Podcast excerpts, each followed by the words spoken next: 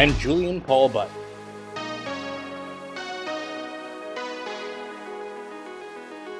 Every however many years, an author or authors releases a book that claims to finally tell the human story from prehistory to the modern world the way it was meant to be told. Storytellers have been taking up this task since before a bunch of Iron Age shepherds in the Levant cooked up the story that the universe was created in six days by an all powerful deity, and that humans lived a blissful garden life until a snake and a woman ruined it for everyone. Each of these ambitious, sweeping books quickly become the one book that everyone absolutely needs to read. A book that is expected to change everything about how humans see themselves. Most of these books are read, or only half read sometimes, and forgotten almost immediately. A few manage to linger for a while. The rarest take their place in our cultural library. Three recent authors whose books have made our collective shortlist were Jared Diamond, with Guns, Germs, and Steel, published in 1997, and The World Until Yesterday, published in 2012. Steven Pinker, with The Better Angels of Our Nature, published in 2012 as well. And Yuval Noah Harari, who wrote Sapiens, and that was published in 2015. It's not an accident that I made an example of these three extremely popular authors. In The Dawn of Everything, the late David Graeber and David Wengrow, not late Wengrow, alive still David Wengrow, engage with the works of each of these three authors explicitly. To put a blunt point on it, Graeber and Wengrow think that Diamond, Pinker, and Harari have got it wrong, or at least they think that Diamond, Pinker, and Harari might not be completely right. In The Dawn of Everything, they argue adamantly that the stories told in those other books are only partially correct, often out of date with current research, and in some cases, simply flawed. This excerpt from The Dawn of Everything outlines the problem that Graeber and Wengrow see in the way the human story has been told, as well as what they think the solution might be. Most of human history is irreparably lost to us. Our species, Homo sapiens, has existed for at least 200,000 years. But for most of that time, we have next to no idea what was happening. In northern Spain, for instance, at the cave of Altamira, Paintings and engravings were created over a period of at least 10,000 years, between around 25,000 and 15,000 BC. Presumably, a lot of dramatic events occurred during this period. We have no way of knowing what most of them were. This is of little consequence to most people, since most people rarely think about the broad sweep of human history anyway. They don't have much reason to. Insofar as the question comes up at all, is usually when reflecting on why the world seems to be in such a mess and why human beings so often treat each other badly. The reasons for war, greed, exploitation, systematic indifference to others' suffering. Were we always like that, or did something at some point go terribly wrong? It is basically a theological debate. Essentially, the question is are humans innately good or innately evil? But if you think about it, the question, framed in these terms, makes very little sense. Good and evil are purely human concepts. It would never occur to anyone to argue about whether a fish or a tree were good or evil, because good and evil are concepts humans made up in order to compare ourselves with one another. It follows that arguing about whether humans are fundamentally good or evil makes about as much sense as arguing about whether humans are fundamentally fat or thin. Nonetheless, on those occasions when people do reflect on the lessons of prehistory, they almost invariably come back to the questions of this kind. We are all familiar with the Christian answer people once lived in a state of innocence, yet were tainted by original sin. We desired to be godlike and have been punished for it. Now we live in a fallen state while hoping for future redemption. Today, the popular version of the story is typically some updated variation on Jean Jacques Rousseau's discourse on the origin and the foundation of inequality among mankind, which he wrote in 1754. Once upon a time, the story goes, we were hunter gatherers, living in a prolonged state of childlike innocence in tiny bands. These bands were egalitarian, they could be for the very reason that they were so small. It was only after the agricultural revolution, and then still more the rise of cities, that this happy condition came to an end, ushering in civilization and the state, which also meant the appearance of written literature, science, and philosophy, but at the same time, almost everything bad in human life patriarchy, standing armies, mass executions, and annoying bureaucrats demanding that we spend much of our lives filling in forms. Of course, this is a very crude simplification, but it really does seem to be the foundational story that rises to the surface whenever anyone, from industrial psychologists to revolutionary theorists, says something like, but of course, human beings spent most of their evolutionary history being in groups of 10 or 20 people. Or, agriculture was perhaps humanity's worst mistake. And as we'll see, Many popular writers make the argument quite explicitly. The problem is that anyone seeking an alternative to this rather depressing view of history will quickly find that the only one on offer is actually even worse. If not Rousseau, then Thomas Hobbes. Hobbes' Leviathan, published in 1651, is in many ways the founding text of modern political theory. It held that humans being the selfish creatures they are, life in an original state of nature was in no sense innocent. It must instead have been solitary, poor, nasty, brutish, and short. Basically, a state of war, with everybody fighting against everybody else. Insofar as there has been any progress from this benighted state of affairs, a Hobbesian would argue it has been largely due to exactly those repressive mechanisms that Rousseau was complaining about governments, courts, bureaucracies, police.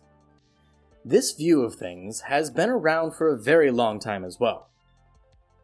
There's a reason why, in English, the words politics, polite, police all sound the same.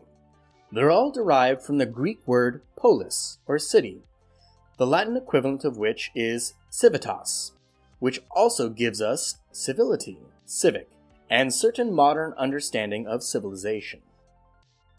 Human society, in this view, is founded on the collective repression of our baser instincts, which becomes all the more necessary when humans are living in large numbers in the same place. The modern day Hobbesian, then, would argue that yes, we did live most of our evolutionary history in tiny bands, who could get along mainly because they shared a common interest in the survival of their offspring. Parental investment, as evolutionary biologists call it. But even these were in no sense founded on equality. There was always, in this version, some alpha male leader. Hierarchy and domination and cynical self interest have always been the basis of human society. It's just that, collectively, we have learned it's to our advantage to prioritize our long term interests over our short term instincts, or, better, to create laws that force us to confine our worst impulses to socially useful areas like the economy, while forbidding them everywhere else. As the reader can probably detect from our tone, we don't much like the choice between these two alternatives. Our objections can be classified into three broad categories. As accounts of the general course of human history, they 1. simply aren't true, 2. have dire political implications, 3. make the past needlessly dull. This book is an attempt to begin to tell another, more hopeful and more interesting story, one which, at the same time, takes better account of what the last few decades of research have taught us. Partly, this is a matter of bringing together evidence that has accumulated in archaeology, anthropology, and kindred disciplines, evidence that points towards a completely new account of how human societies developed over roughly the last 30,000 years. Almost all of this research goes against the familiar narrative, but too often the most remarkable discoveries remain confined to the work of specialists, or have to be teased out by reading between the lines of scientific publications. To give just a sense of how different the emerging picture is, it is clear now that human societies before the advent of farming were not confined to small egalitarian bands. On the contrary, the world of hunter gatherers, as it existed before the coming of agriculture, was one of bold social experiments, resembling a carnival parade of political forms, far more than it does the drab abstractions of evolutionary theory. Agriculture, in turn, did not mean the inception of private par- property, nor did it mark an irreversible step towards inequality. In fact, many of the first farming communities were relatively free of ranks and hierarchies. And far from setting class differences in stone, a surprising number of the world's earliest cities were organized on robustly egalitarian lines, with no need for authoritarian rulers, ambitious warrior politicians, or even bossy administrators. Information bearing on such issues has been pouring in from every quarter of the globe. As a result, researchers around the world have also been examining ethnographic and historical material in a new light. The pieces now exist to create an entirely different world history, but so far they remain hidden to all but a few privileged experts, and even the experts tend to hesitate before abandoning their own tiny part of the puzzle to compare notes with others outside their specific subfield. Our aim in this book is to start putting some of the pieces of the puzzle together, in full awareness that nobody yet has anything like a complete set. The task is immense, and the is- issues so important that it will take years of research and debate even to begin to understand the real implications of the picture we're starting to see. But it's crucial that we set the process in motion. One thing that will quickly become clear is that the prevalent big picture of history, shared by modern day followers of Hobbes and Rousseau alike, have, has almost nothing to do with the facts. But to begin making sense of the new information, that's now before our eyes, it is not enough to compile and sift vast quantities of data. A conceptual shift is also required. To make that shift means retracting some of the initial steps that led to our modern notion of social evolution. The idea that human societies could be arranged according to stages of development, each with their own characteristic technologies and forms of organization hunter gatherers, farmers, urban industrial society, and so on as we will see, some notions have their roots in a conservative backlash against critiques of European civilization, which began to gain ground in the early decades of the 18th century. The origins of that critique, however, not, lie not with the philosophers of the Enlightenment, much though they initially admired and imitated it, but with indigenous commentators and observers of European society, such as the Native American Huron Wendat, statesman Kandiaronk, Graeber and Wengrow tell a compelling story about how our common ideas about human social development are incorrect, how these flawed versions got so popular, and what some of the more recent research and archaeological studies tell us. They also clearly set out to ensure that no one suspects them of simply telling their own newer, fresher version of the human story when they say, the task is immense, and the issue so important that it will take years of research and debate even to begin to understand the real implications of the picture we're starting to see. Clearly, Graeber and Wengrow are in no way making a claim that they've written the last words on this enormous topic. We should all take this as stern advice to apply the same caution to every fantastically popular story about the evolution of human society. Each one is only true until the next archaeological dig turns up something that contradicts it.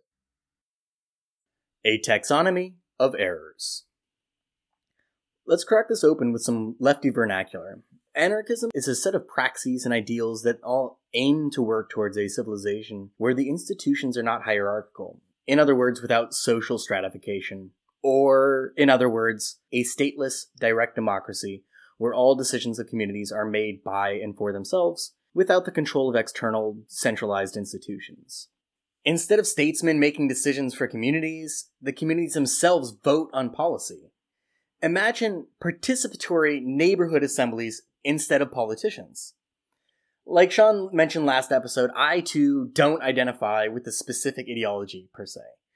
But I do subscribe to the simple premises that institutions that are operated by direct democracy are ideal, and that social structures that are decentralized, pluralistic, and that maximize autonomy are the most free. which is the quality in these that I view as most beneficial to the most people involved. This is most broadly understood as the praxis and ideologies of anarchism, but anarchism has 21 flavors. We could discuss such strains of anarchism as anarcho syndicalism, uh, libertarian communism, communalism, and so on. Each one differs on its praxis, or the prescribed endgame, or both, uh, but all agree that civilization is best organized along decentralized, directly democratic, pluralistic bases, which maximize community and individual autonomy.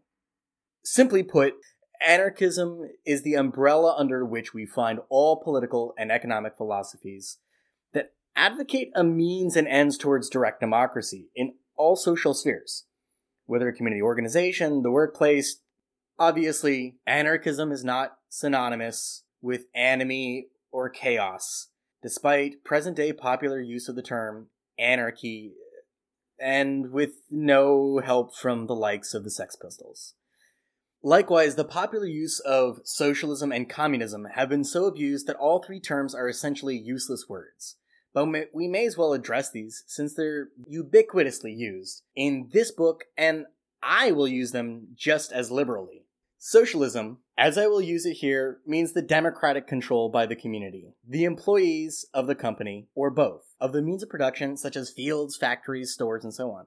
Some forms of socialism in name extend to democratic control of the means of production to state control of the same. But I, I don't think this is an accurate understanding of democratic control.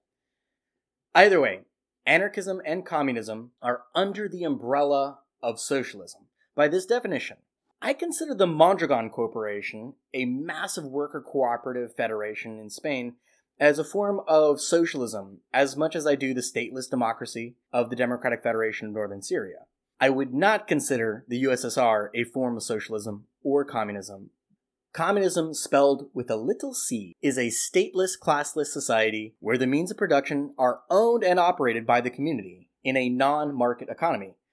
This means no money, no state, no centralization, and no markets, where goods and services are organized from each according to their ability to each according to their need.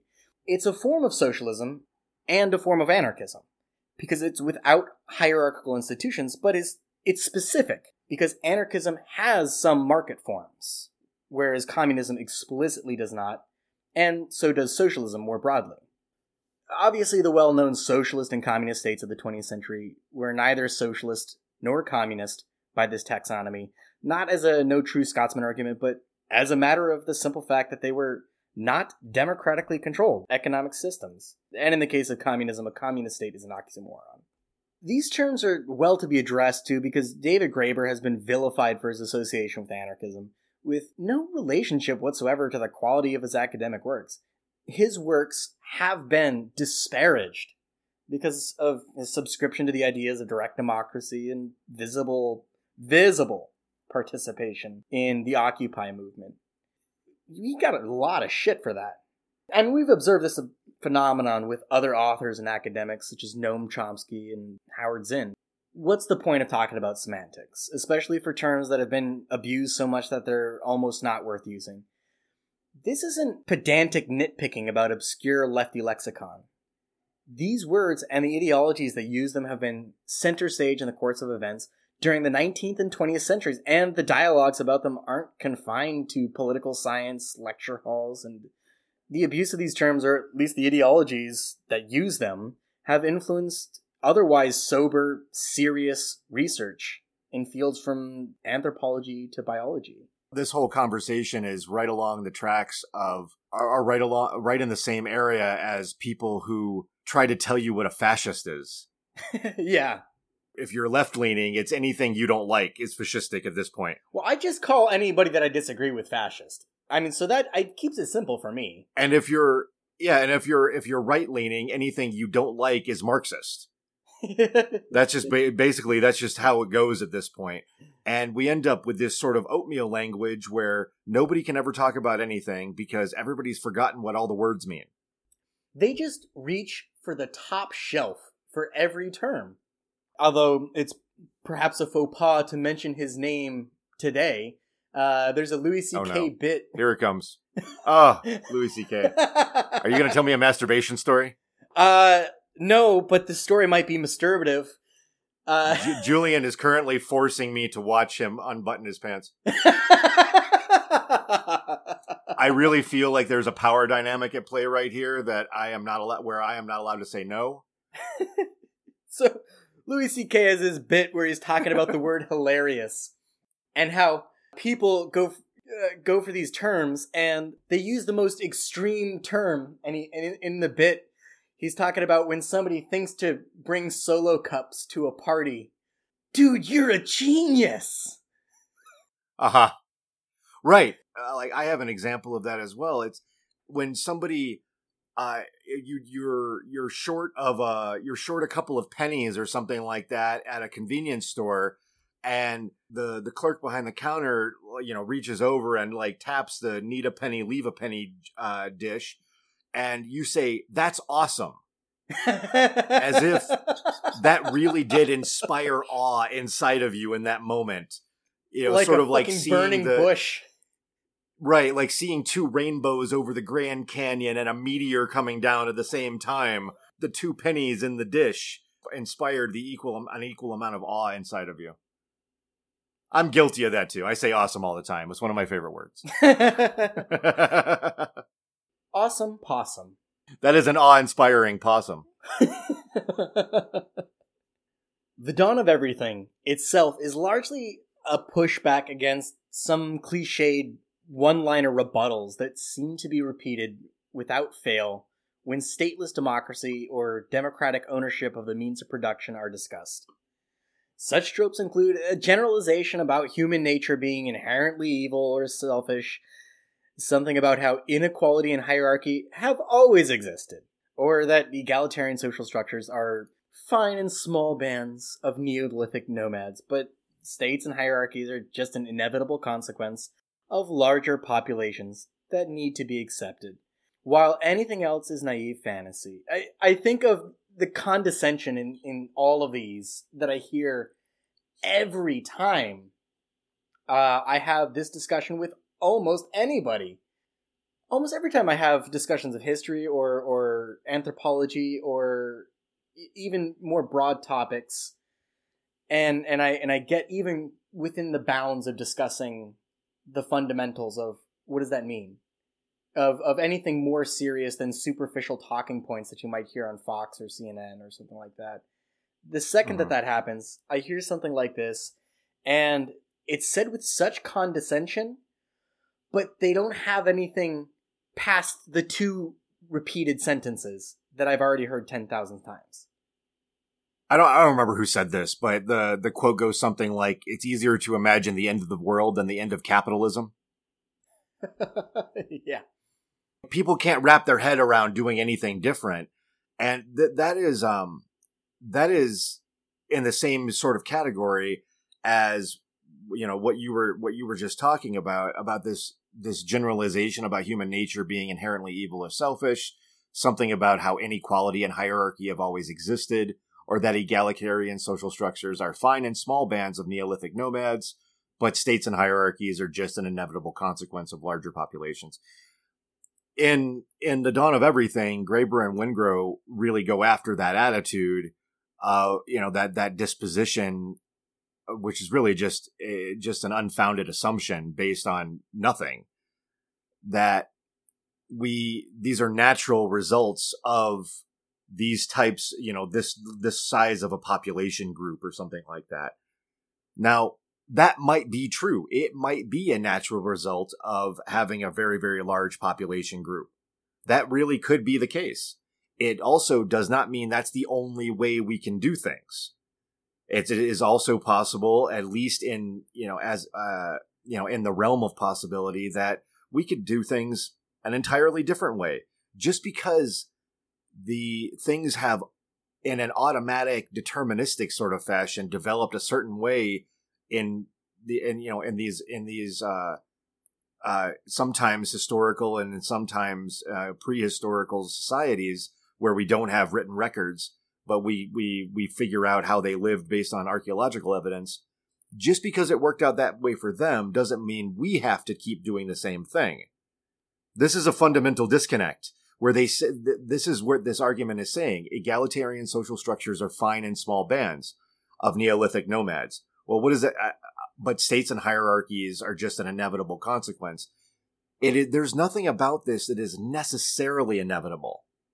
Left to its own, left a society left to its own devices may typically turn into a hierarchy as the population density increases. But it doesn't necessarily have to. And that's something that's really cool about this book is that there are brought back out of the journals these examples of Harappa and Mohenjo-Daro, where you have a society that we know relatively a little about. But one thing that we can see is that there are ways that it just doesn't fit the pattern. Yeah. This was a large population concentration, especially at the time, but even now. And it doesn't seem to follow that same pattern that we see in these other places. I really like that last part where you were talking about the dawn of everything being a pushback now against these cliched thoughts. That is really what I, I have taken away from the book as one of its most important messages. This necessity to question these narratives and really just reconfirm them. Ask ourselves, what is the evidence that I have to support my position about this? A lot of this is pushing against this narrative that Jared Diamond talks about in his books Jared Diamond says something in his book, The World Until Yesterday. For all of you anarchists out there, you know, too bad because this is only possible in really small groups of people. And you're going to just have to learn to live with this hierarchy because it's an inevitable, as you just said, Julian, an inevitable consequence of large populations. I don't necessarily know that it's true simply because I can't picture how how it would look were it to be some other way doesn't mean it's impossible that's the crux of everything that I'm trying to say right now in an incredibly long-winded kind of way is that just because I can't imagine it doesn't mean it isn't possible. It doesn't mean somebody else can't imagine it. And when somebody else imagines it, we should probably not dismiss it immediately or else we will never get it. Yeah. If we're just all stuck with dismissing unfamiliar ideas out of hand because I don't understand them, then essentially nothing will ever change. That is the definition of, of a static society. And in a lot of ways, that's an exact description of where we find ourselves now. Any new ideas, any time we try to change anything, there is this hellacious pushback that it is, it is seen as this, you know, the first step or the 10th step on this slippery slide into full on Soviet Russia. or disastrous economic and social disarray. Oh, everything will melt down look at all of the major debates that we have right now.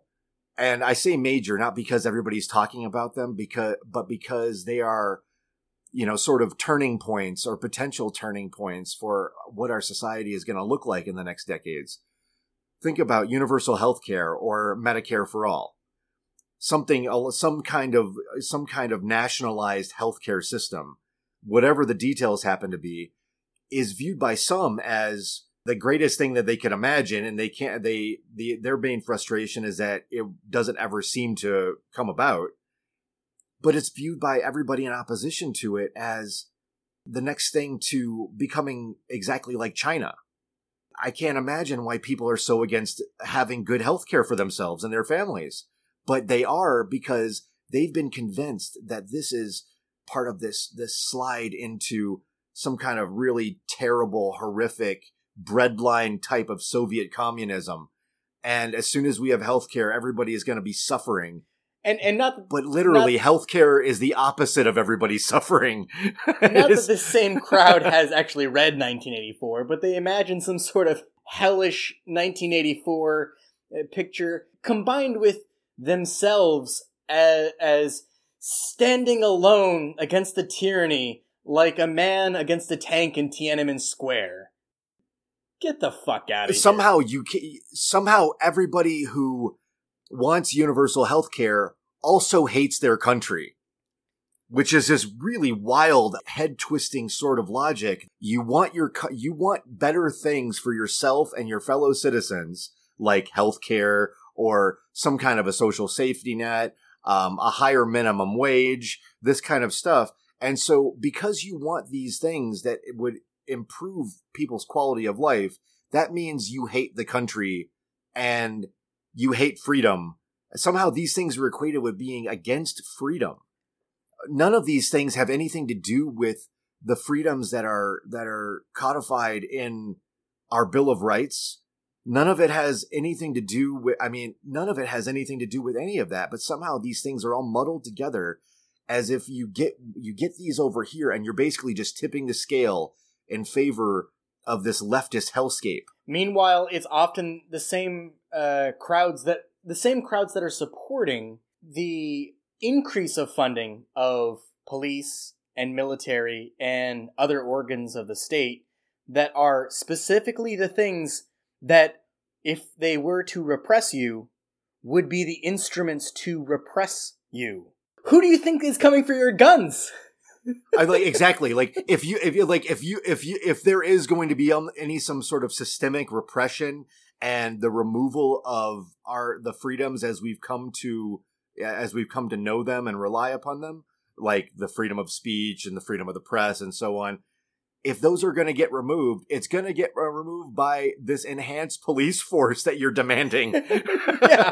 like, who else is going to do it the people with the cars and the guns are going to tell you you can't do this anymore. That's who's going to come for you. They want more and more police.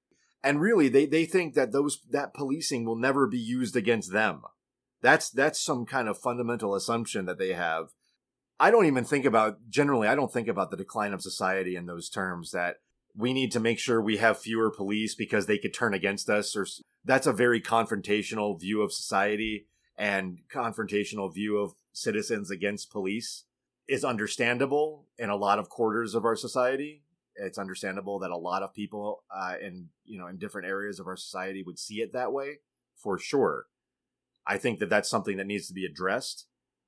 But that's not my concern about all this extra funding going toward police.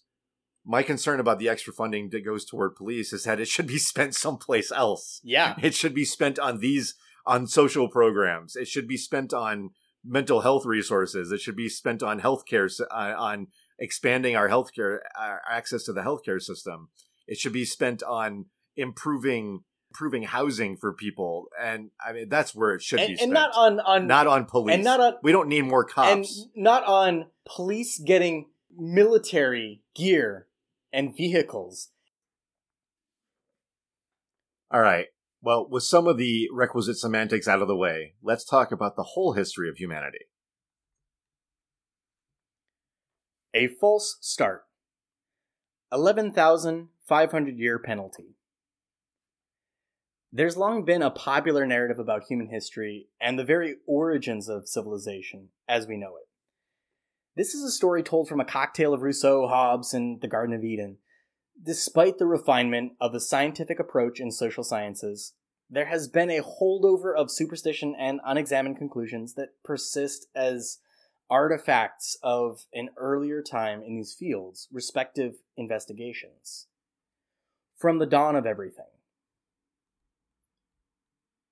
Rousseau's portrayal of the state of nature and how it was overturned by the coming of agriculture was never intended to form the basis for a series of evolutionary stages like the ones Scottish philosophers such as Smith, Ferguson, or Millar, and later on Lewis Henry Morgan, were referring to when they spoke of savagery and barbarism. In no sense was Rousseau imagining these different states of being as levels of social and moral development, corresponding to historical changes in modes of production, foraging, pastoralism, farming, industry. This narrative in anthropological, ethnographic, political, historical, and other social sciences has reflected some variation on what I call progressive civilization narrative. In this context, progressive is in reference to the ideas from the age of reason rather than left of center liberalism. This narrative describes specific institutions as developing as an inevitable consequence of time, environmental conditions, or technology. The book makes it clear that there is no clear correlation or causation between environmental factors or means of production or even interaction between cultures that indicates a clear relationship with institutions that are centralized and hierarchical. In fact, while the common Garden of Eden or Rousseauian narrative tends to suggest an idyllic time before written and agricultural history, Graeber and Wengrow contradict not only the popular socialist narratives, that borrow from this, especially the Marxist ones, but also the more conservative and reactionary ones. They don't simply say pre agricultural civilizations were some utopian proto communism, nor some sort of brutal struggle for savage survival. But instead, there was and is a great diversity of social organization that has no single causal relationship with time, place, means of production, environmental factors of productive capacity, and so forth. Graeber and Wengrow list exhaustive examples of civilizations that had vastly different forms of social organization, in the fifth chapter, for example, they discuss indigenous societies on the Pacific coast of the present day United States, which exhibited dramatically different values about freedom and social strata. There was a form of slavery and tremendous social, social stratification in the Pacific Northwest portion that was not seen, in fact, quite differently seen uh, as the opposite in Southern California, and they mm-hmm in a way, metaphorically and physically met in the middle in Northern California, present day. These cultures interacted with each other. They were around the same times. Meanwhile, Graeber and Wengrow talked quite a bit about what they called schismogenesis, where you had totally different civilizations existing alongside each other with a lot of similar variables with totally different outcomes. Like what kind of different outcomes? Uh, different outcomes being that there seemed to be a much greater value on uh, what we might consider egalitarian principles of social organization um, and especially self governance in uh-huh. those more southerly areas of the Pacific coast in, that they describe in the fifth chapter. But there were way more stratified, uh, aristocratic type structures in the northern areas, uh, especially the Pacific Northwest, that mm-hmm. were were so dissimilar from each other in terms of their principles, values, practices, and even organization. But at the same time, they were there with similar resources in terms of s- some similar opportunities to uh-huh. uh, uh, organize different means of production that we might examine or uh, similar access to knowledge and technology to be able to implement different societies. He, he can't help himself. He has to use Marxist terminology. An, an archaeologist would describe that more in terms of material culture. not not means of production. How dare you call me a Marxist?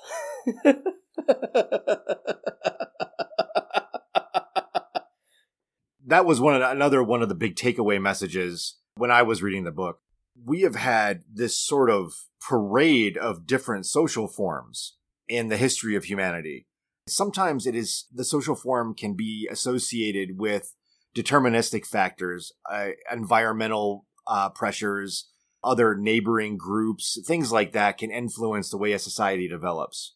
But in other cases, you can't necessarily find those forcing factors you can't find those those external influences that would determine why one group would be different than another. Now, it doesn't again, it doesn't mean that those environmental pressures are not there. Those external pressures are not there. It simply means we have not identified them. And po- so we have possible outcomes here, which is really where we need to live. We need to live in this area, this whole environment of possible outcomes, possible causes, unknown consequences from one particular set of influences or combination of them versus another. You know, you were talking about the Southern Pacific Coast groups turning out differently in their social forms than the Northern Pacific groups. Does this have something to do with the weather? Is there, I mean, if they they have relatively similar access to food and similar uh, levels of conflict with neighboring groups, but somehow they turned out terribly different. We don't really know why. Graeber and Wengrow are going to say is because they really just chose to do different things in different places. That that's something that I talk about I want to talk about later on. But what we really have to live with is that we might not know exactly why they ended up the way that they ended up. Maybe it was some combination of a sense of agency and desire in combination with an environmental pressure that we haven't identified. Maybe it was more of one than the other. We don't really know. Absolutely.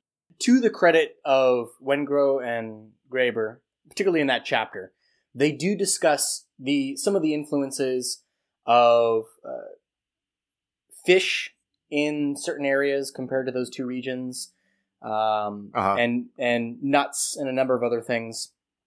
But they essentially give the takeaway in that chapter that these really don't add up to explaining why they were so different as cultures. what they're saying is that these things have been have been observed and have and documented. That there were these differences between these groups. They had you know they had slightly different diets. They access to different foods things like that and among other things there may very well be differences in you know that they didn't mention or differences that they didn't think were important enough to mention or similarities that didn't really register as being important enough to to note. And so that the story the story of their differences of how these groups develop differently is really unfinished. We can fill in the blank with assumptions and that's totally fine. We that's the normal human shit to do when you don't have all the facts that uh, that you need to make a decision about something you start adding conjecture but you just can't treat the conjecture the same as the facts that you have Yeah. the facts also can be held as suspect because but conclusions about those facts are something else. You collect all this data, but then we start attributing meaning to it. And that's where it becomes entirely subjectified. You don't necessarily know that your conclusions are an accurate description of what was going on. You just have the data. You see these trash heaps of what people left behind and what their diets were, and then you draw some kind of conclusion based on that. Sometimes those conclusions are really easy to draw, but sometimes you can extrapolate things far beyond what you actually know. Graeber and Wengrow mention somewhere in the book the example that's out of fashion today, but is uh, almost a learning lesson that is almost avoided in anthropology today to a degree of attributing everything to a fertility god or a fertility goddess. And you pick up s- some doll and uh, it's shapely and immediately it's clearly a fertility goddess and some kind of an idol for such a thing. Yeah, I forget the name of the person that they uh, that they cited in reference to this, but the person they mentioned, he wrote a uh, a lengthy paper where he is picking apart the symbolism and number in a number of cultures around the world, and because a a figurine was discovered in Egypt, I want to say, and it was immediately associated with some you know some sort of like fertility rites or something like that. It was a figure of a woman who's very shapely, uh, a figurine that is the example that uh, Graeber and Wengrow cite from from this author whose name I can't remember talks about how, what all these like all these different groups all around the world and how there's such a divergence in meaning based on that that same sort of uh, voluptuous symbology in the feminine feminine form. None of them agree. So basically, you know, the takeaway point is we don't know with a high degree of certainty what people were doing when they made things like that in the past. We don't know if it was a fertility figure or if somebody was carving a figurine of their wife.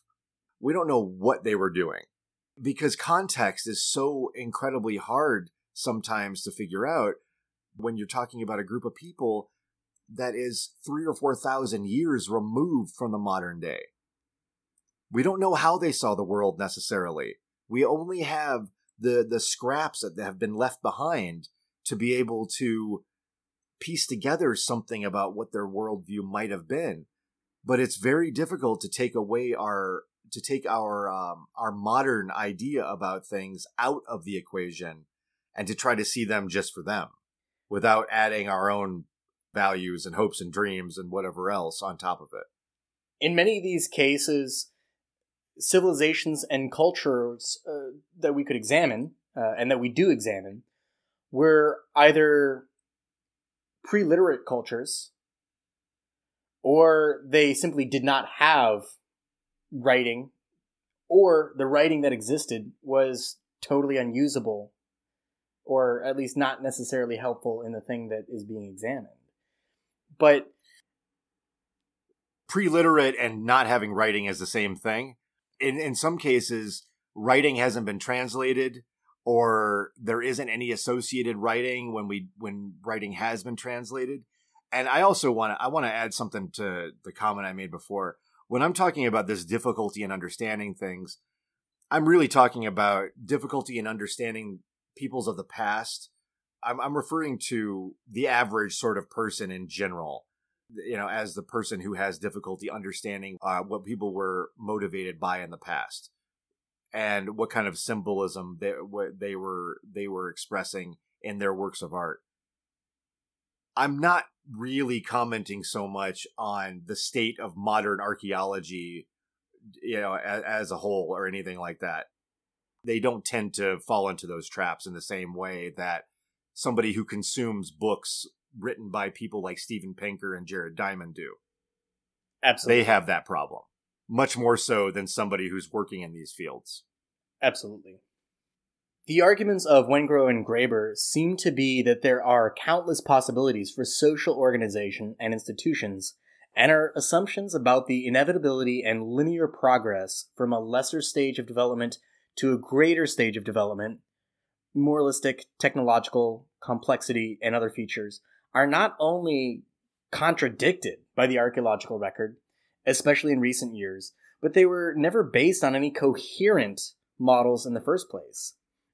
There is no definite epoch where certain institutions universally exist. There is no singular environmental cause for certain social developments, and the most pernicious myth debunked is that there is development of specific social strata or hierarchical institutions which are necessarily a consequence of social complexity, urbanism, or technology, including agriculture and other means of production. There's no social strata or institutions which are necessarily a consequence of social complexity and so on. They are very strongly associated in the archaeological record.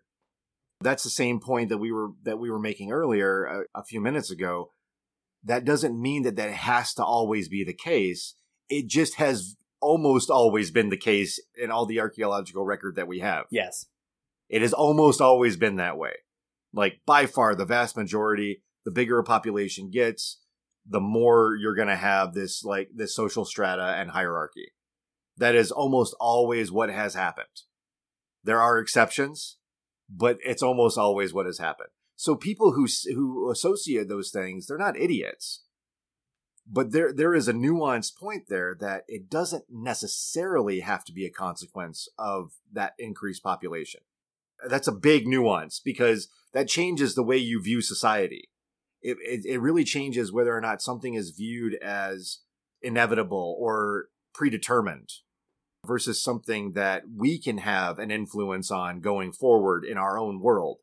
I keep coming back to this because that really is one of the most important points that I took away from the book. I have all kinds of, you know, quibbles with specifics in this book. There's there's so much that I that I could like bring up, but some some of that is kind of pedantic in relation to this main point that that Graeber and Wengrow have. This assumption of predetermination based on such a singular influence of population density. That as soon as societies get big enough, they automatically become hierarchical. That, that there's no other way that that can happen. It's an important point, too. It, it reminds me of our first episode discussing Max Weber and how he was discussing determinism of the Protestant ethic, the ideas that we observed in the Puritans, especially, and how these ideas essentially said there's nothing you can do about it. You're already going to go to hell or go to heaven. And you need to follow these sorts of ethics, but there's nothing you can do about it. These ideas, I think, were just as pernicious in some ways in that context as we're seeing in applying predeterminism to the sociological or anthropological or archaeological examination of how the fuck do we get here? And could these same conditions have led to something else? We don't know, you know, if it's the proportion of the conditions in relation to one another or if there's something we didn't know about in addition to population density that leads to hierarchy in almost every case. We don't know. We have no idea. While Graeber and Wengrow are crashing the anthropological and archaeological parties with the book, it's not the first time I've heard some of these arguments. Murray Bookchin discusses the emergence of hierarchy in his seminal 1982 book, The Ecology of Freedom The Emergence and Dissolution of Hierarchy. Bookchin describes the prevailing Victorian era narratives. What accounts for these vast changes in humanity's development, aside from the meteoric impact of the great historical invasions? And were there darker, often bloody aspects, the unavoidable penalties we had to pay for social progress?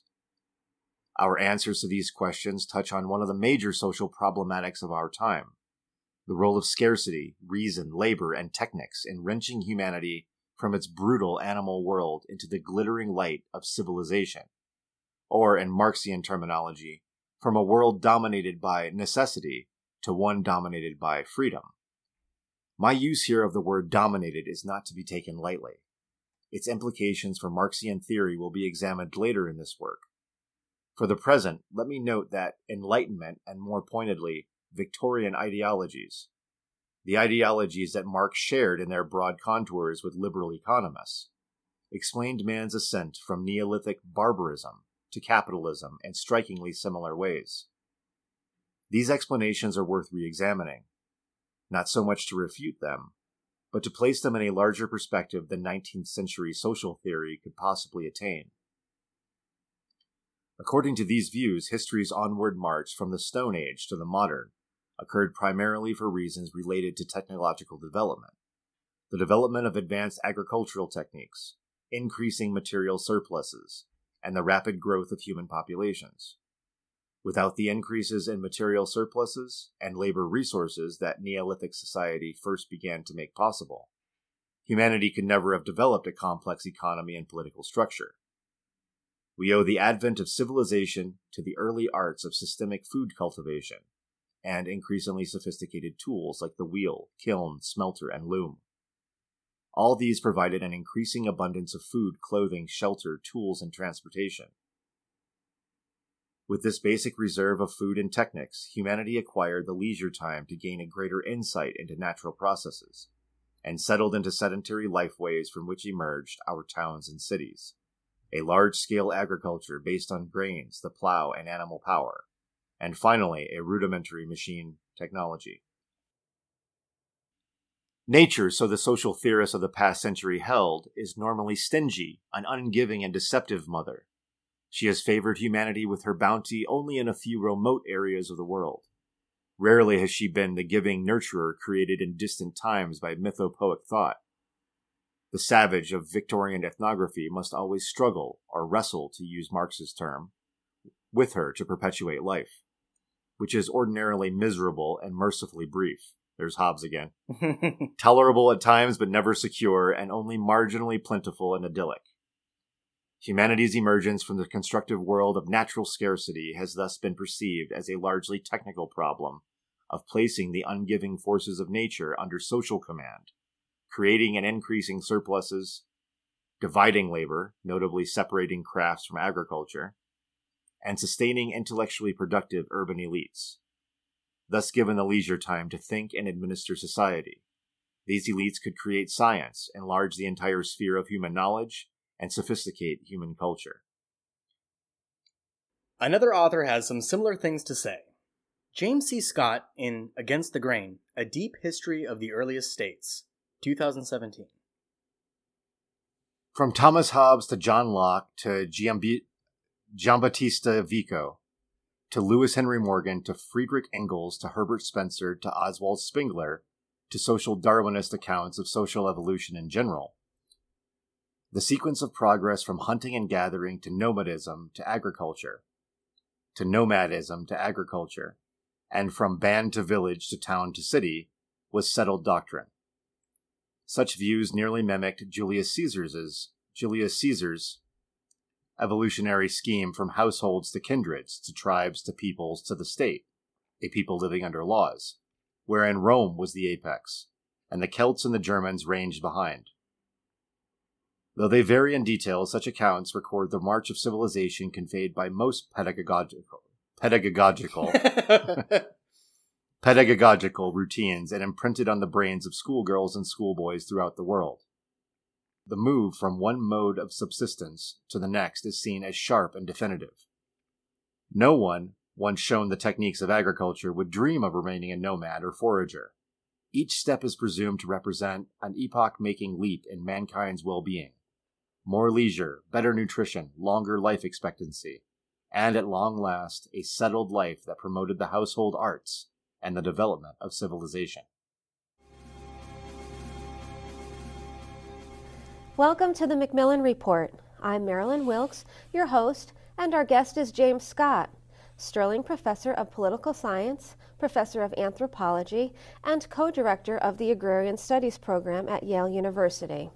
The author of several books, including Seeing Like a State, Professor Scott's research concerns political economy, comparative agrarian societies, peasant politics, Southeast Asia, theories of class relations, and anarchism. Today we'll talk with Professor Scott about his newest book, The Art of Not Being Governed. It's the first ever examination of the volumes of literature on state making that evaluates why people would deliberately remain stateless. Welcome, Professor Scott. Happy to be here. Let's begin with an overview of your book. Tell us about it. Um, the book is a study of uh, perhaps 100 million people who live in the highland areas between Southeast Asia, China, and India. So this is an area above oh, 200, 250 meters uh, in the highlands of Vietnam, uh, all of Laos, a little corner of Cambodia, northern Thailand, northern Burma, the southern, uh, large southern provinces of China, Yunnan, Guangxi, and Guizhou, and also northeastern India. And these are, this is an area where I argue uh, these 100 million or so people who speak many different languages, who belong to many different ethnic groups, they are often seen as primitive people who have always stayed, uh, who have never been, in a sense, touched by states. Uh, my argument is that these people, for the last 2,000 years,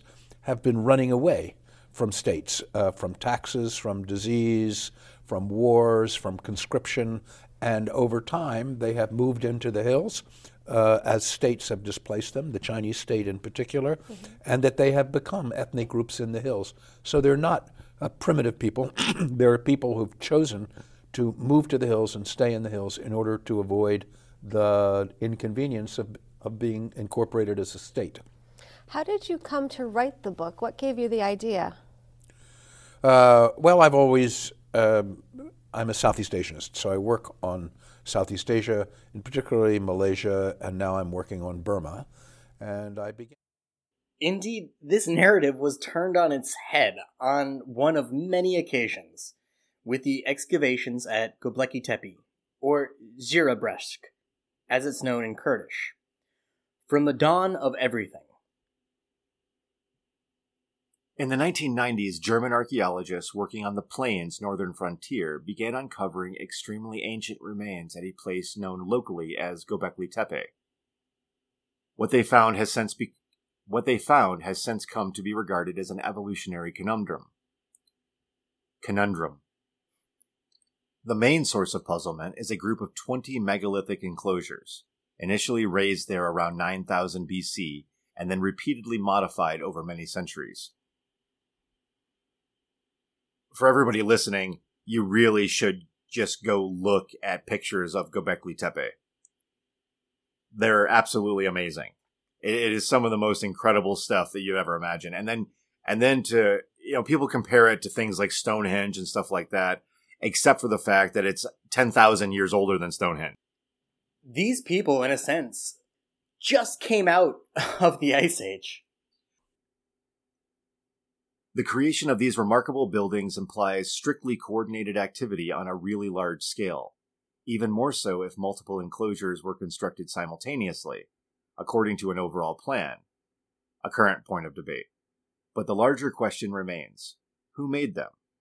While groups of humans not too far away had already begun cultivating crops at the time, to the best of our knowledge, those who built Gobekli Tepe had not. Yes, they harvested and processed wild cereals and other plants in season, but there is no compelling reason to see them as proto farmers, or to suggest they had any interest in orienting their livelihoods around the domestication of crops.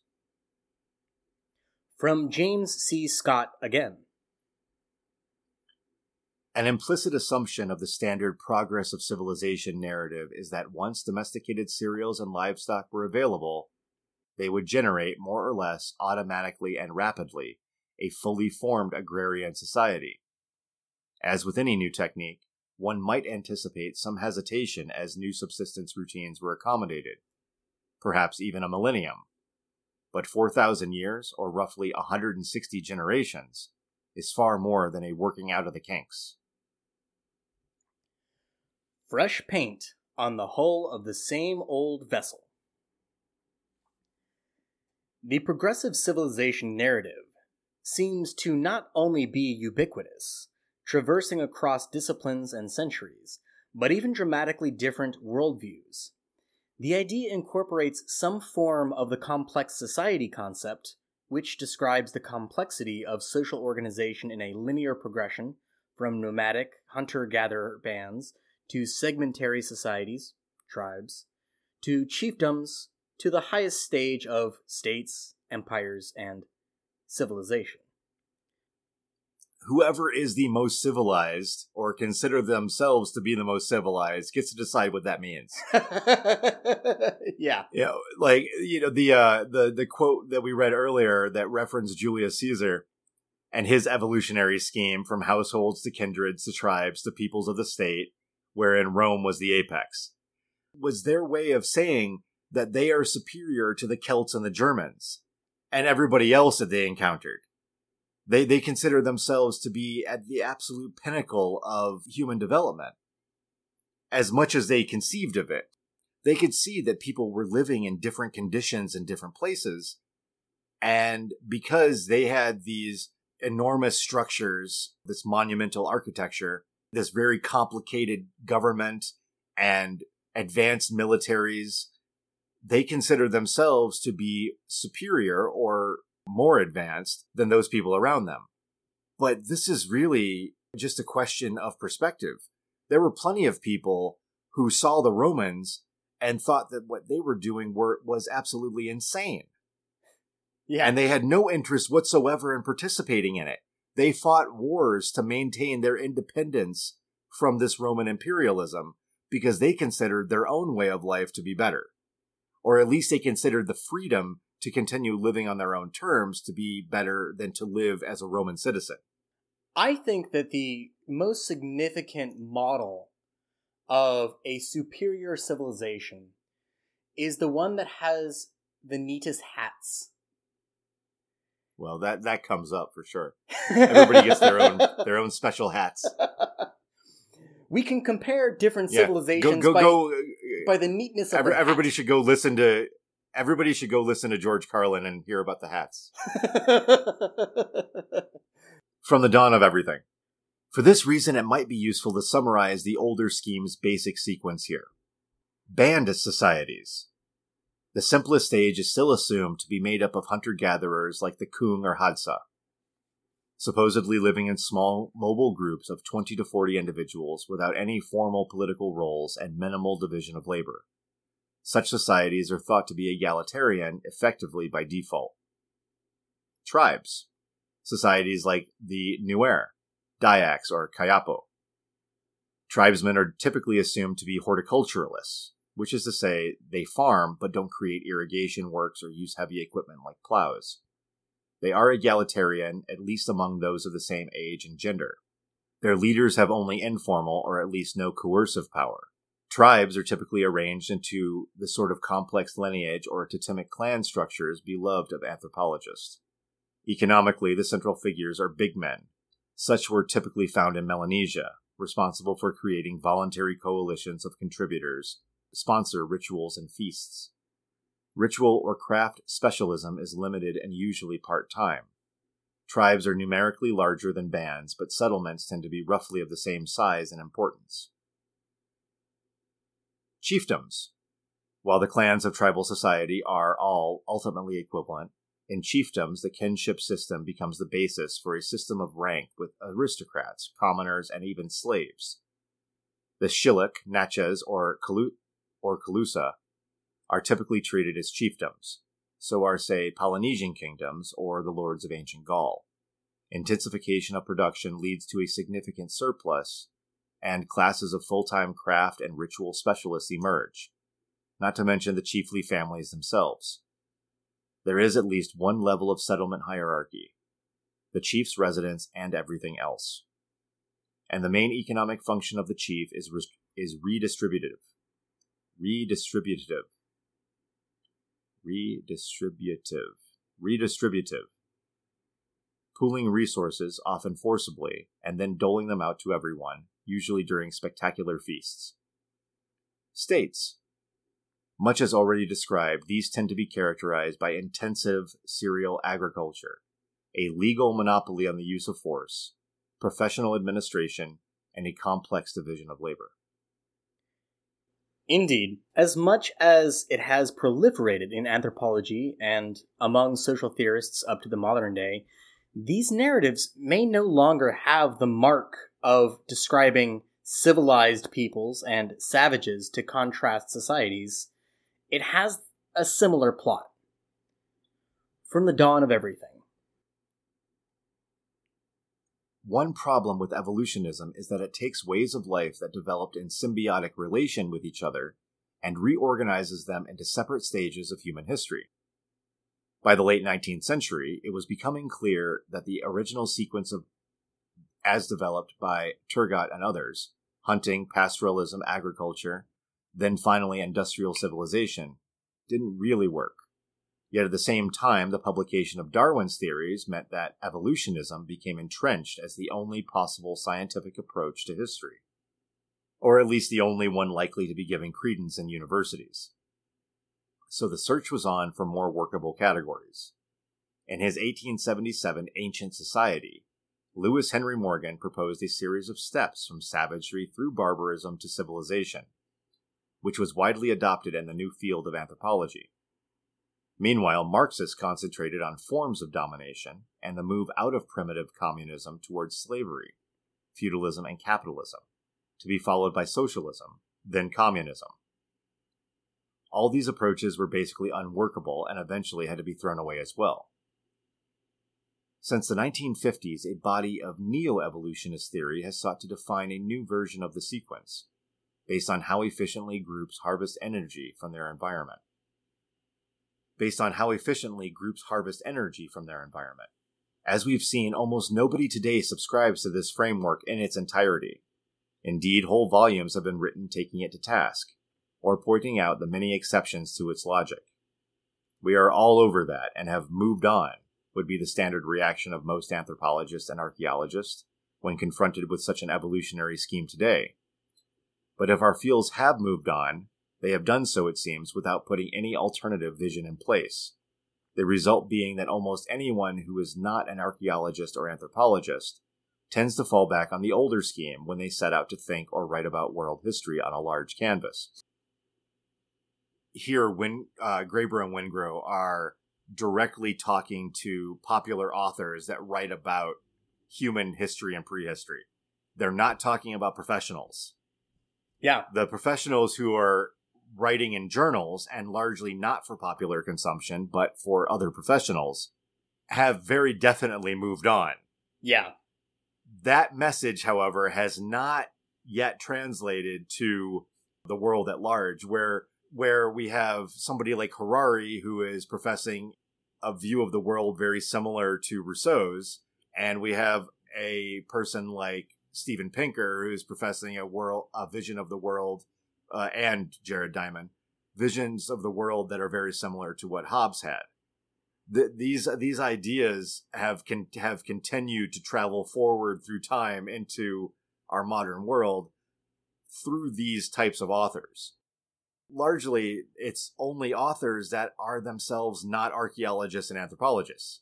I I think Jer- of, I mean, Jared Diamond is a geographer, which is not a bad thing. Uh, you know, a geographer is not making maps or something like that. This is somebody who's focused on how people are on on societies in different regions.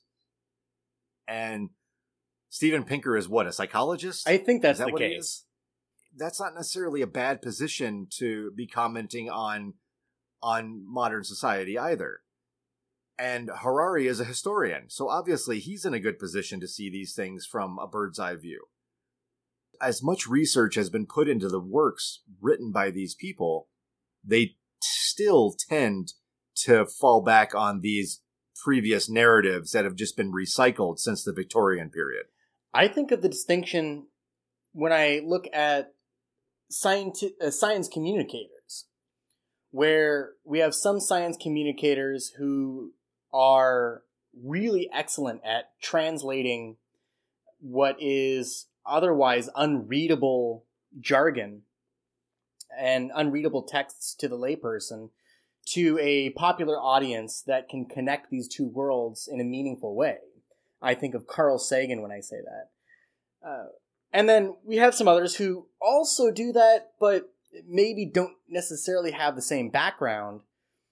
But in some of these cases, what's being put forward by some of these science communicators has to be simplified in a certain way. So what gets pumped out on a nice uh, Discovery Channel 30 minute episode of something is not the same thing as a peer reviewed paper on how lions are behaving. Right. It's not the same thing.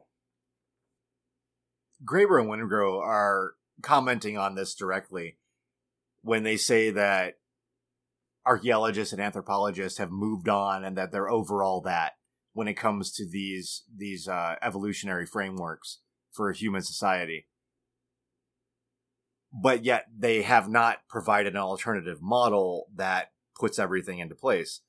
The reason that they haven't done that is that largely as an overarching schema, this evolutionary model is still in place with the provision that there is always exceptions to this model and that they those exceptions are definitely allowed for. They're not resisted. When we have these models it is always a question of resolution. If we're going to come up with some sort of a schema then we necessarily are going to be omitting details so that we can create some sort of a, a general structure of things and as you get in closer and more and more details are added in specific instances or at a particular dig or in a particular ethnographic study, then we're going to see exceptions to these rules. But that's not how models work. you know, Yeah. that's that's not how like an over an overarching model works. It doesn't it doesn't work by including every single detail all the time. It works by eliminating details and then seeing some you know seeing some sort of uh, general structure that is going to be in place. A simplified pattern. Yeah, it's a it is exactly what it is. It is a simplified pattern.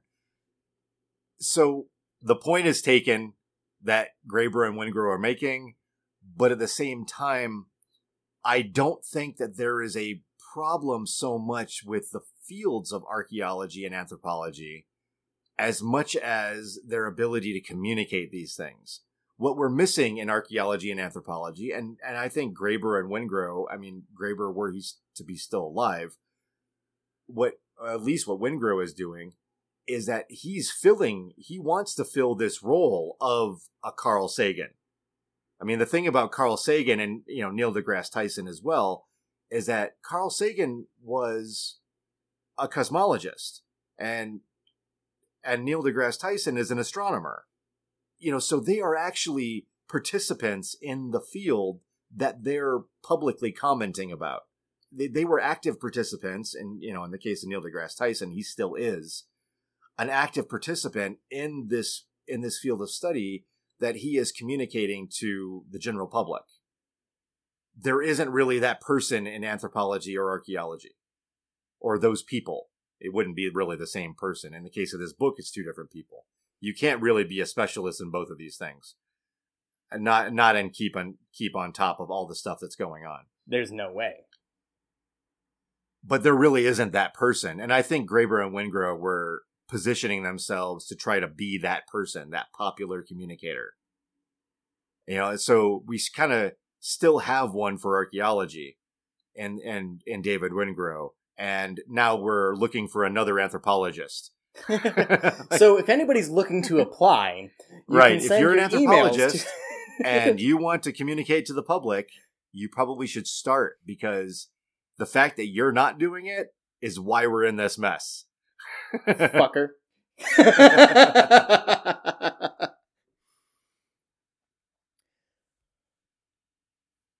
Progressive civilization as the mythos of colonialism. The variations on the story have been used to mythologize the history as told by the party, state, or society that prevailed at a given time and place. The narrative of progressive society in various forms incorporates the evaluation of complexity with value judgments, moral or as a consideration of the quality of the society considered, ranking of societies based on modes of production, and describing certain institutions as either inevitable or as part of an epoch of human history. These value judgments, based on variables such as technology, mode of production, and so forth, are typically also tied to the prevailing institutions. The institution of the state, in societies with nation states, shockingly, ends up as the final stage. Meanwhile, people and societies considered in a lower stage of development are at best condescended to in academic spheres or more informally in popular worldviews, and at worst colonized or exterminated in genocide. The story is told by brutal European imperialists and colonizers invading Africa and the Americas to civilize savages and to the westward march of manifest destiny.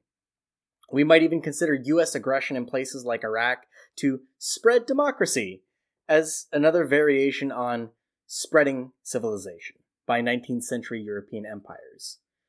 The story is told in the dialectical materialism of Marx and Engels as well. That last point is rather important.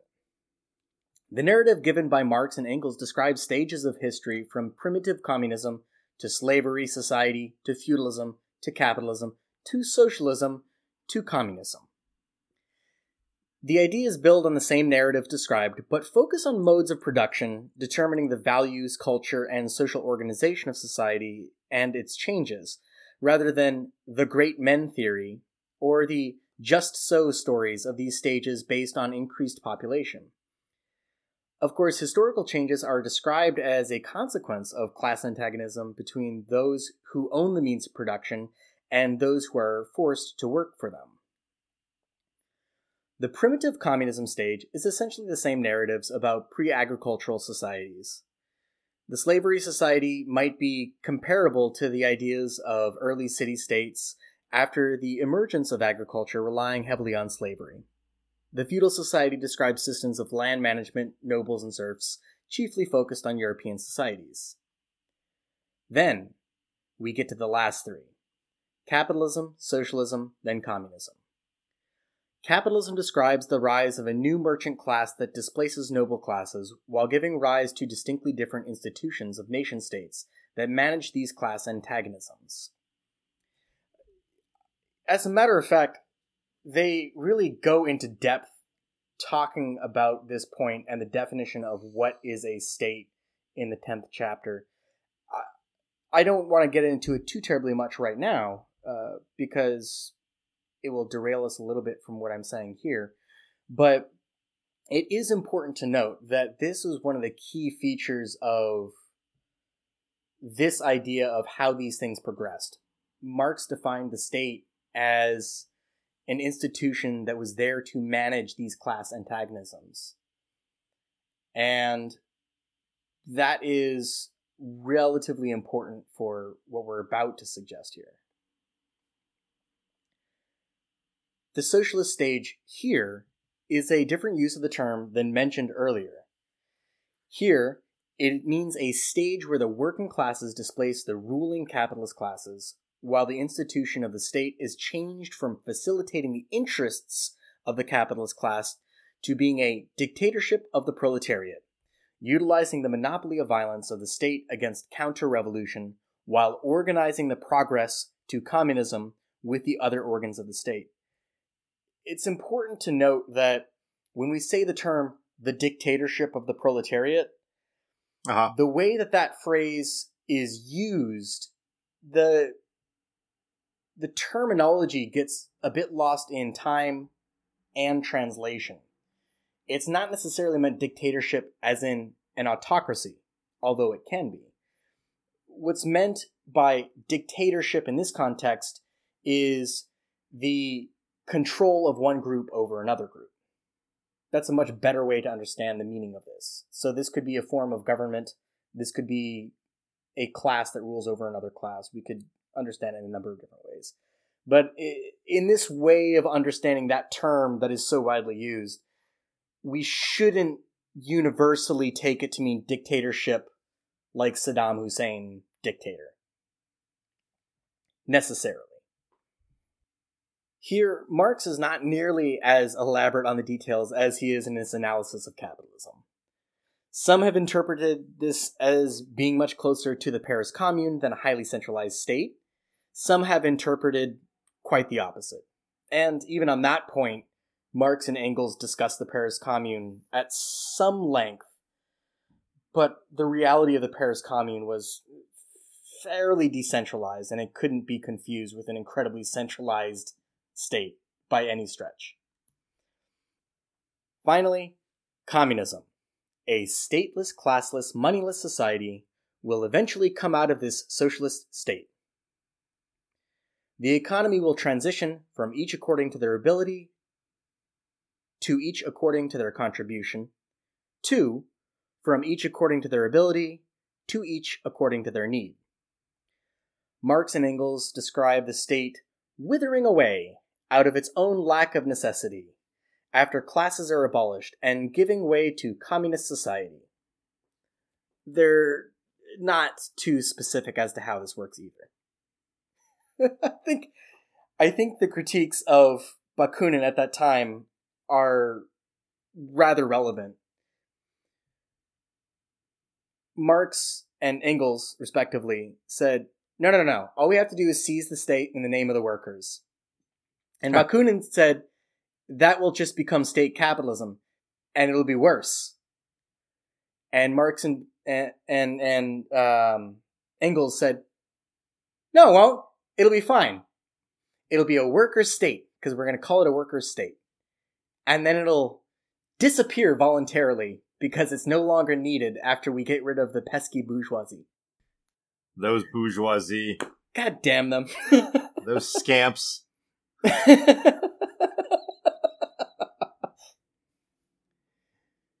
this is where we find Lenin a few decades later in 1917.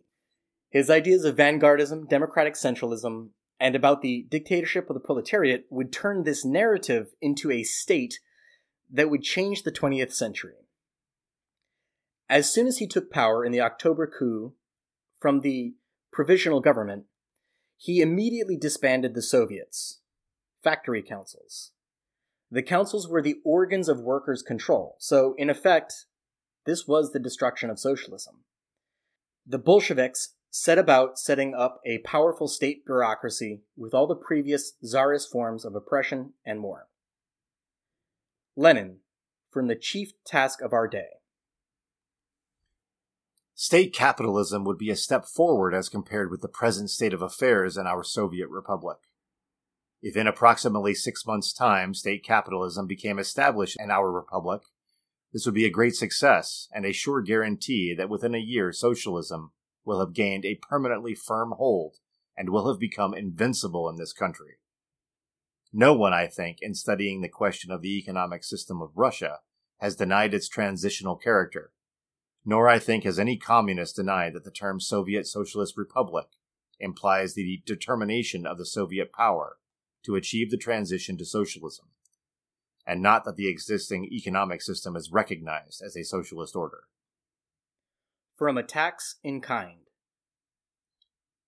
While the revolution in Germany is still slow in coming forth, our task is to study the state capitalism of the Germans, to spare no effort in copying it, and not shrink from adopting dictatorial methods to hasten the copying of Western culture by barbarian Russia, without hesitating to use barbarous methods in fighting barbarism.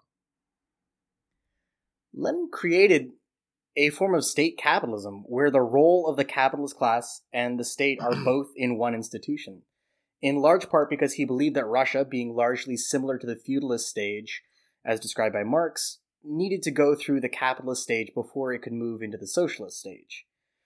Since Bolsheviks won out and were the first nominally socialist state to take power, the debates in the socialist world quickly turned to Russia as the model and the voices of more mainstream Marxism, like the likes the likes of Rosa Luxemburg and others, fell by the wayside.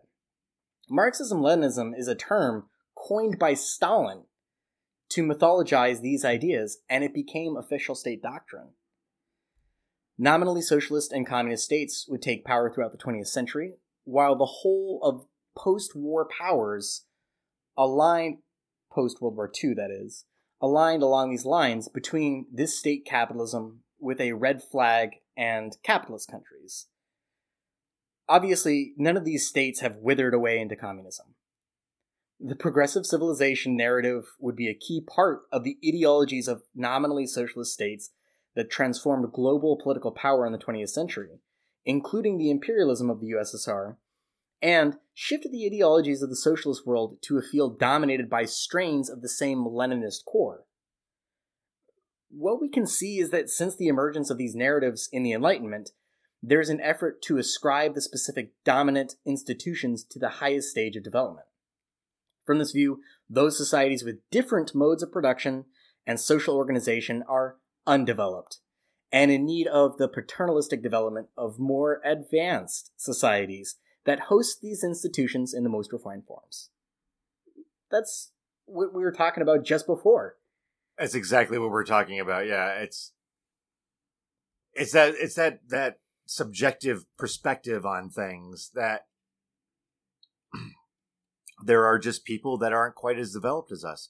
We, we have, I mean, you're about to you're about to talk about this, but this language that until very recently, you know, was widely used of describing first, second, and third world nations, and then you know, with that, you know, people realize that there's there's some issue with that type of descriptive mechanism then we go into developed nations and uh, less developed nations and underdeveloped nations as if there's some level of development that needs to exist or should exist all of these assumptions are built into this terminology now people who are critical of the way some nations like specifically the United States and the United Kingdom have developed will refer to them as overdeveloped nations. it just it doesn't. I, but, but there's and yes, so they're they're they're deploying some criticism about the state of the society in the United States and the United Kingdom, but at the same time, they're really just redeploying that same structure as a form of criticism. They're and saying no, no, no. Back to the same dual uh, dualism between barbarian civilization. I'm sorry, barbarianism and civilization. mm-hmm. We can easily observe the exploitation of so called third world nations being described as developing these underdeveloped nations. Underdeveloped because they don't possess the capital and specifically the fictitious capital in certain financial instruments to not find the wealth from their labor and resources flowing outwards towards developed countries. Such arrangements are often described as investing in these countries. Right. Every time the IMF or the World Bank gets involved, we call it an investment. And really, well, like what it really is is just a cash grab. Yeah, Yeah. They, they they di- they just like they they hook onto them like a leech or a vampire and just start draining from the economy until the whole thing falls apart. All you, you only need to look at uh like say Greece in the 70s, you look at Argentina I in was the just gonna 2000s. say Argentina. That were that ended up fucking well. like Portugal was another one. Like you know, these countries they they man they they make the mistake of taking these loans from these international banking consortiums, and it all it's all great at first until the whole damn thing falls apart. And you know who doesn't have to bear the brunt of it? The people who actually signed for the loans. Yeah. Those are the a people lot who of times managed there's to some go kind of an autocrat that is Yeah. either uh, already on their own private island and far away from the troubles. because these these international banking consortiums they start imposing all of these austerity measures and then the next thing you know you have a privatized water system and like in Bolivia. eh, like in Bolivia ex- that's exactly the exa- that's exactly the example I was thinking of and then you know and, and the entire Boy, time these the- people the- sure are uppity about this whole water thing. What's going I on? know. Like, meanwhile, the, the the average the average experience of a citizen of this country just continues to get shittier and shittier day by day. fuck. I mean, it's it's a, even related to some of the things that we were discussing with Kazakhstan in the previous episode. The the the this really the ties same, not in the same way. Not in the same way. No, no, no, no. The same like, kind I- of I- international plunder. Yeah, the exactly the the point with Kazakhstan is is is definitely well taken. What I was going to say though is that this this commentary right now is exactly why we decided to cover Graeber and Wengrow's book on this show because this show is talking about things that don't seem like they have a direct effect but yet have a rippling effect and sometimes for generations on everybody's way of life and outlook on the world.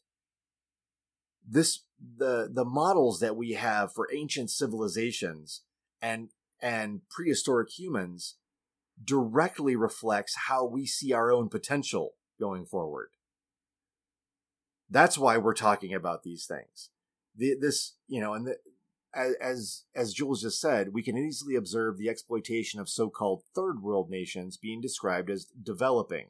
These underdeveloped nations underdeveloped because they don't possess the capital and specifically the fictitious, fictitious specifically the fictitious capital, debt in certain financial instruments to not find the wealth from their labor and resources flowing outwards toward developed countries. We can only do this we can only look at the world that way, which we have for decades and decades and decades now. This is American imperialism and British imperialism because we have this social evolutionary structure of progr- of humans progressing from savagery to civilization. It is the same structure. We've just renamed the categories. There's no difference. That's why we're talking about all this stuff. That's why Graeber and Wengrow's book is important. It makes the explanation for exploitation, colonialism, empires so much easier and palatable when you can point Exactly. to something as, "Oh, well, that's inevitable. They they'll get here with us eventually. We just have to give them time and maybe help them out by investing in their country." Right. And, not only does it make it palatable and understandable, in, in the case of exploiting the resources and the peoples of these other nations, but it is exactly the same line of thinking that allowed us to have a transatlantic slave trade. It's it allowed it allowed the the the United States to execute a generation long genocidal plan to eradicate Native Americans. It is exactly the same kind of thinking because we were in.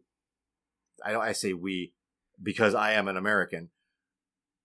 They, those Americans at that time, had this outlook that they were more advanced and therefore more deserving of the natural resources of the of that of North America than the people who are already inhabiting it because they were civilized and the Native Americans were not.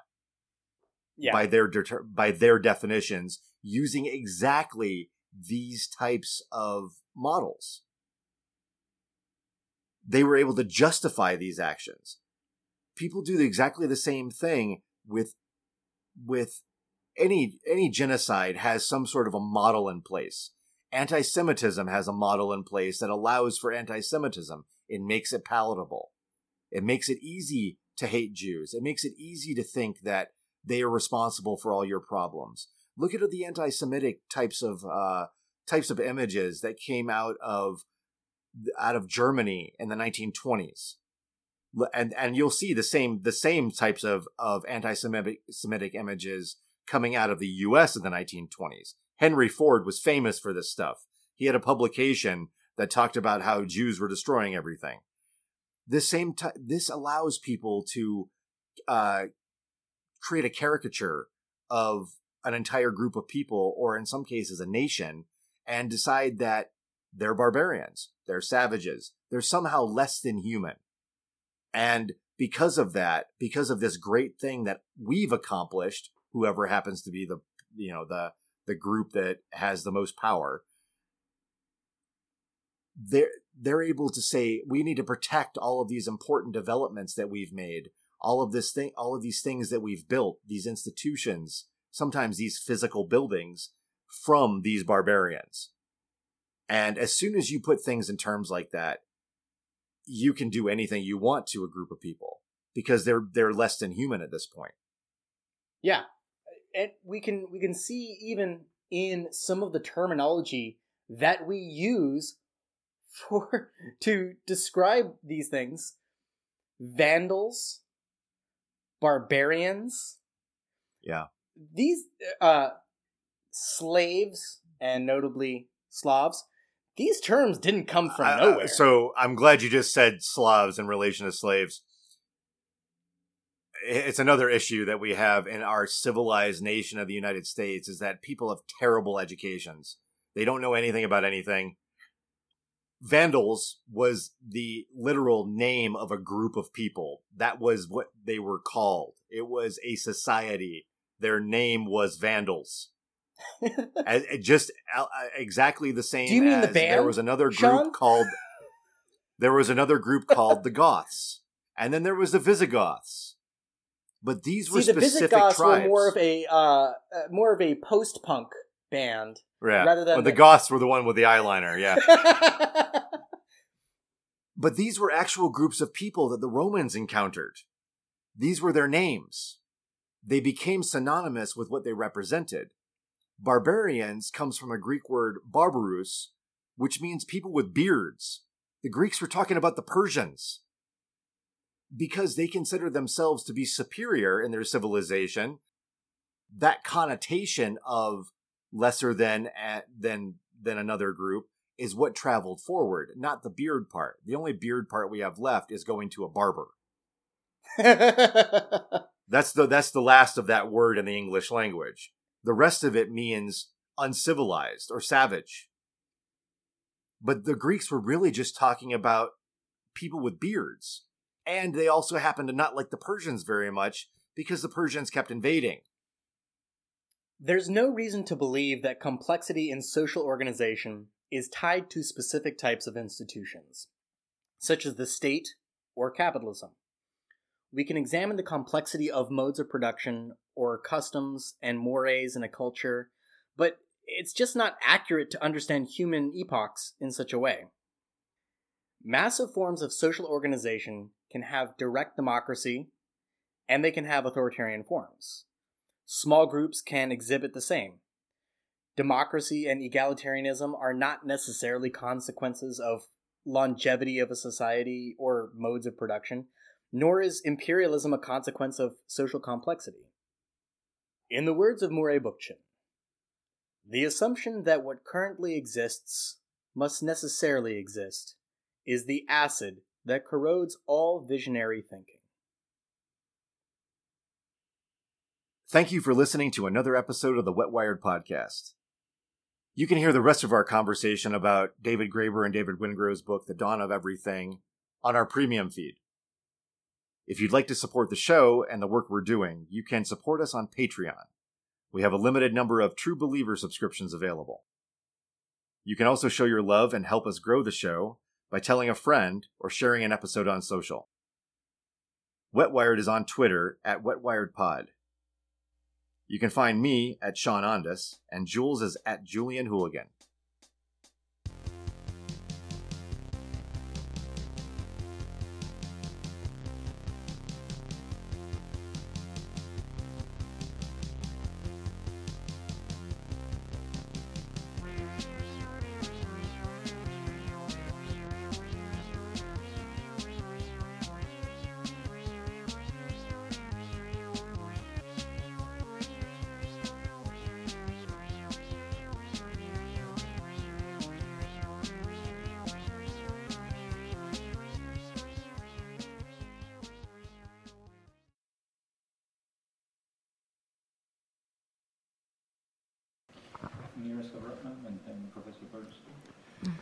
Um, thank you. Actually, the question relates partly to what you were just saying about the difference between early states and states in the last couple of hundred years. And the question is really um, has the work that you've been doing recently made modern states look more weird or less weird? Um, in the sense that social science is premised on the idea that modernity is some kind of distinctive rupture, and that what we're doing when we're doing social science is some kind of study of the modern. So, in that sense, um, all of these interesting questions about the relationships between states and populations are opened up, but does looking backwards make, if you like, the high modernism that you've explored in, in earlier work look very distinctive or actually something that states were always kind of doing? That, that's a job I'd be happy to turn over for, to someone else to figure out. Uh, in, in, in, the, in the sense that it does. So I did ask myself, how come? So Homo sapiens has been around for about 200,000 years. For The last 50,000 years uh, out of Africa, by and large. Uh, and the first states, just as tiny little dots on the horizon, appear maybe 6,000, 5,000, 6,000 years ago, about 4,000 BC. You can say, okay, these might be states, right? That's really kind of late in the game. And so, and, and by the way, towns exist long before states. Domesticated crops exist long, at least 4,000 years. And so the question is, the, uh, the, old narrative is that, oh my God, once we could domesticate plants, uh, we couldn't wait to settle down. I mean, there's the, the, the, narrative is the, the purpose of plants. Finally, we were, we, we were tired of wandering the world, and finally we domesticated. Uh, it, that's also insane in the sense that how many brutal struggles have been fought to force people who are mobile to settle down, right, at the point of a gun, Native Americans uh, among them in the reservations uh, and so on. So the, the kind of assumption that the sedentary community is something that Homo sapiens always secretly longed for, and that certain technical uh, advances like domestication of plants and animals made this possible seems to me to be not correct. But it does seem to me, I've, I've wondered a bit, but I think it, part of my question was isn't it strange that we came to live in great heaps of people and crops, right, and domesticated animals, and governed by these strange institutions that we call states? And now, today, the nation state, it's like a traveling module, and the IMF and the World Bank and the WHO and the UN are busy codifying standard sets of laws and currency regulations and property rules and land titling and so on in order to create a kind of standardized nation state module. Uh, and that's weird uh, in the sense that is that the only form of human political community that we can come up with? Well, that's pathetic.